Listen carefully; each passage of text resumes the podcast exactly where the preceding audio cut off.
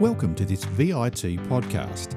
This is one of a series of eight podcasts where I talk to teachers who are currently completing or have recently completed their inquiry process in order to obtain full registration.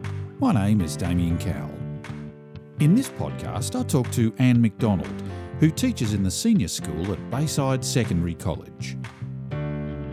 So now I'd like to talk to you about your um, your evidence-based process that you. So um, I understand you're currently in the middle of it. Is that right? Yes, Um, it is. Um, so how long have you been um, working on it so far? Well, I worked on it quite a bit last year, um, mainly in the second half of the year. Okay. Um, so I was working out my question. I got my group together and I worked with them for eight weeks on um, behaviour management because that's what I was looking at Okay. behaviour management.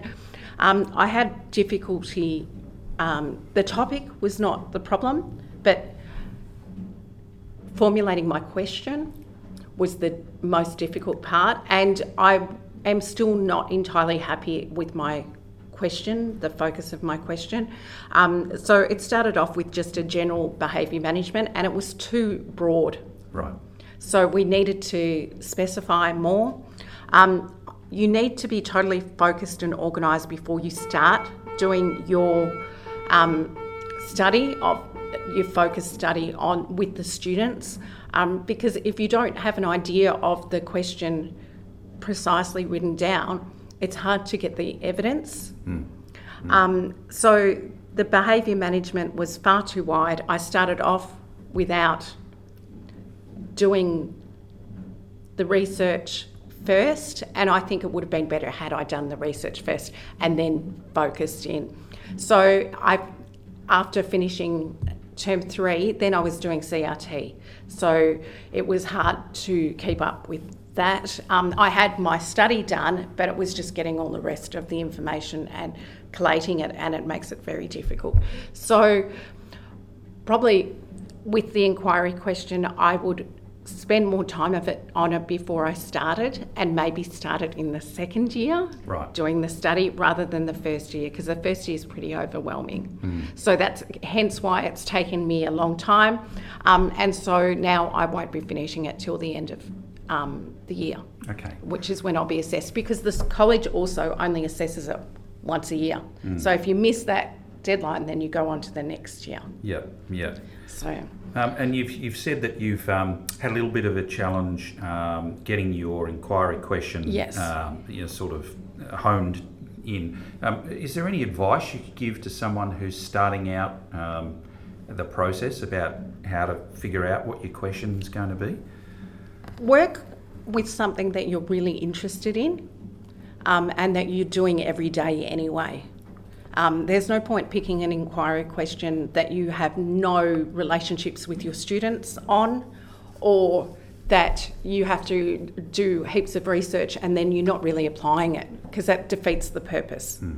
Um, you need to do something that you do every day. So, um, with behaviour management, I narrowed it down to behaviour management um, working with children from um, different backgrounds um, and focusing on their needs. So um, it went from really broad to very narrow. Right. Um, and th- that's worked better. Um, Yeah. Why is it a problem when you have too broad a what what problem does that cause when you have too broad an inquiry question? it's too hard to write about. It's too hard to gather re- evidence because you don't know what you're gathering evidence on. You need to know exactly what you're looking for. Um, so you you need focus. Yeah. Um, it also needs to have time. You need to have time to sit and do it before you work out exactly what you're doing. So, and you need to have a sequential plan. Otherwise, you fail. And you, not fail, but it, it sets you back, and you have to start over again and go back and do things, which is what I've had to do. Right. yeah. Um, and uh, you know, have you have you had any sort of pitfalls along the way, or feel you've made some mistakes that you've had to learn from? Um, Um, I've fallen into a bit of a trap of feeling a bit defeatist about it, thinking, "Oh, all the work that I've done's been wasted. Um, I'll, I don't feel like starting again." But that's, you know, the wrong way to look at it. Um, that work hasn't been wasted because I'll use it. It just has to be looked at in a different way. So um, there's advice is to persist. The school will support you, no matter um, if my mentor Kathy has been fabulous. I'll go to her and I'll say, you know, I haven't had time to do as much as I would like to. And she said, relax, it's okay, you've got plenty of time. So, especially if you're in the position that I was last year when I was working full time, doing a master's subject, trying to do my inquiry, um, getting the time is, is, so make sure you have enough time when you're starting to do it. Mm. Timing wise, in terms of you know when you started, um, are, are, you happy with that? Um, would you give advice to someone in your situation as when is a good time to start, or um, wait till you've settled in completely, um, and probably wait till your second year.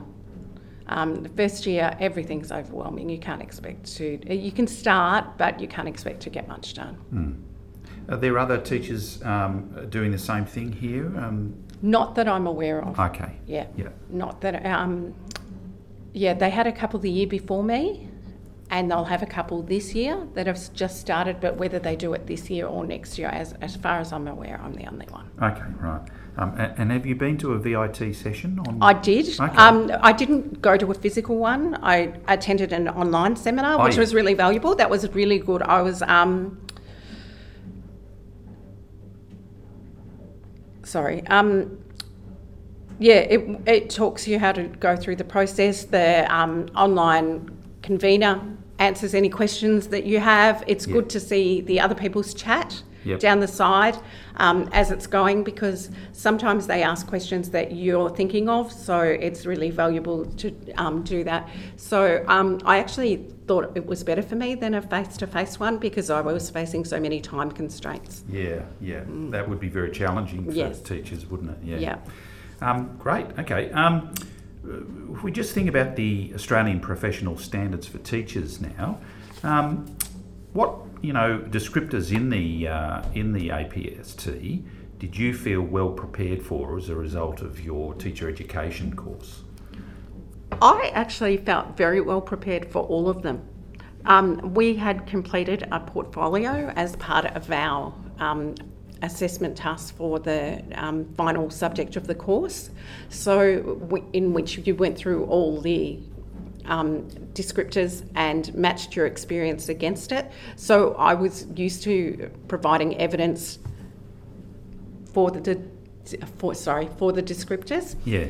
Um, so I felt very very comfortable that I knew exactly what I was doing under all of them. So um, terminology is fine, the content is fine. Um, yeah, none of them are really challenging. Sometimes it's a bit challenging to find evidence, um, especially in schools with lower um, Aboriginal Torres Strait Islander students. I was fortunate that I had one, two, well, maybe three um, children that fit that description. Right. Um, so that didn't worry me. And the subjects that I was teaching in humanities last year also provide an opportunity to teach content related to reconciliation. Um, so um, that wasn't a problem at all. But that's probably the most challenging if you're in an area where there are very limited students. Mm-hmm. Um, and finally, um, just in general, um, what's been the most challenging area of your practice that you've had to work on? Uh, two most challenging ones. Um, the first one was engaging parents and carers to be involved in learning.